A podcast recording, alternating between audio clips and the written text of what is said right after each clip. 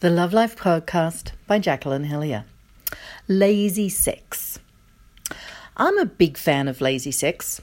Hey, I'm a busy woman and lazy is often the most I can manage. But lazy doesn't have to mean boring. Let me share with you the simple pleasures of lazy sex.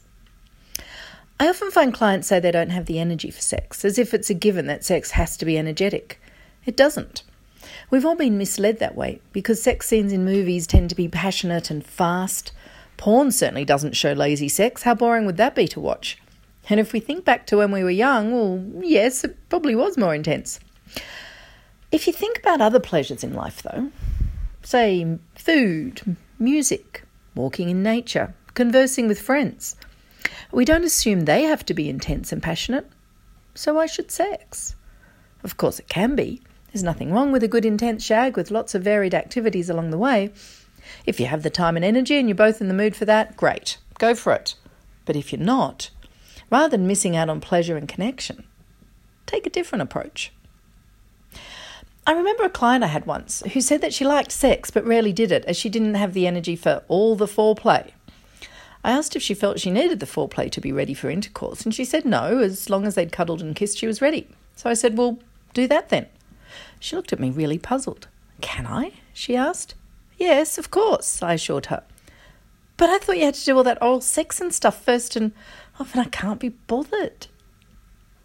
Well, as I say over and over again, sex is whatever feels right at the time. There are no rules as long as what you, as long as it's what you both want in the moment. So, if you haven't got a lot of energy, but you want intimate connection, then do it the lazy way. For a start, if one of you has more energy than the other, then the more energetic partner can be more active while the less energetic one is more passive. I recall when my th- third child was born, I was exhausted by night time. So sometimes I'd just lie there while my then husband admired my naked form and masturbated. Yeah, if I had the energy, I might have tickled his balls or something, but that was about it.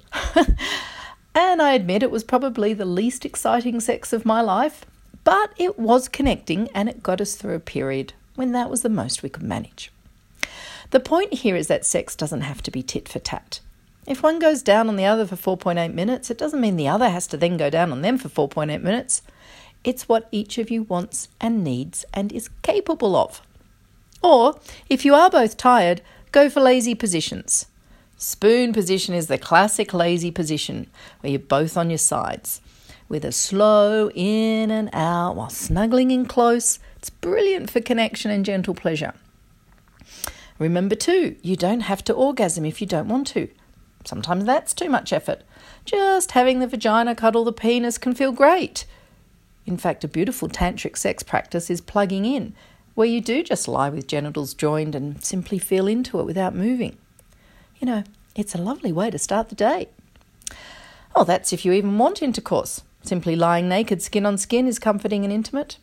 As I like to stress, making love is not a euphemism for sex. You can make love in all sorts of ways without joining genitals, including very slow, soft, tender, barely there ways. And if you adopt the nonlinear approach I advocate, where whatever happens, happens, without expectation that it has to go somewhere or meet certain KPIs, then you really can just cuddle naked, or give each other sensual touch, or tell a story, or gaze into each other's eyes, or have long, lingering, luscious kisses. And that's all. Because it's all making love.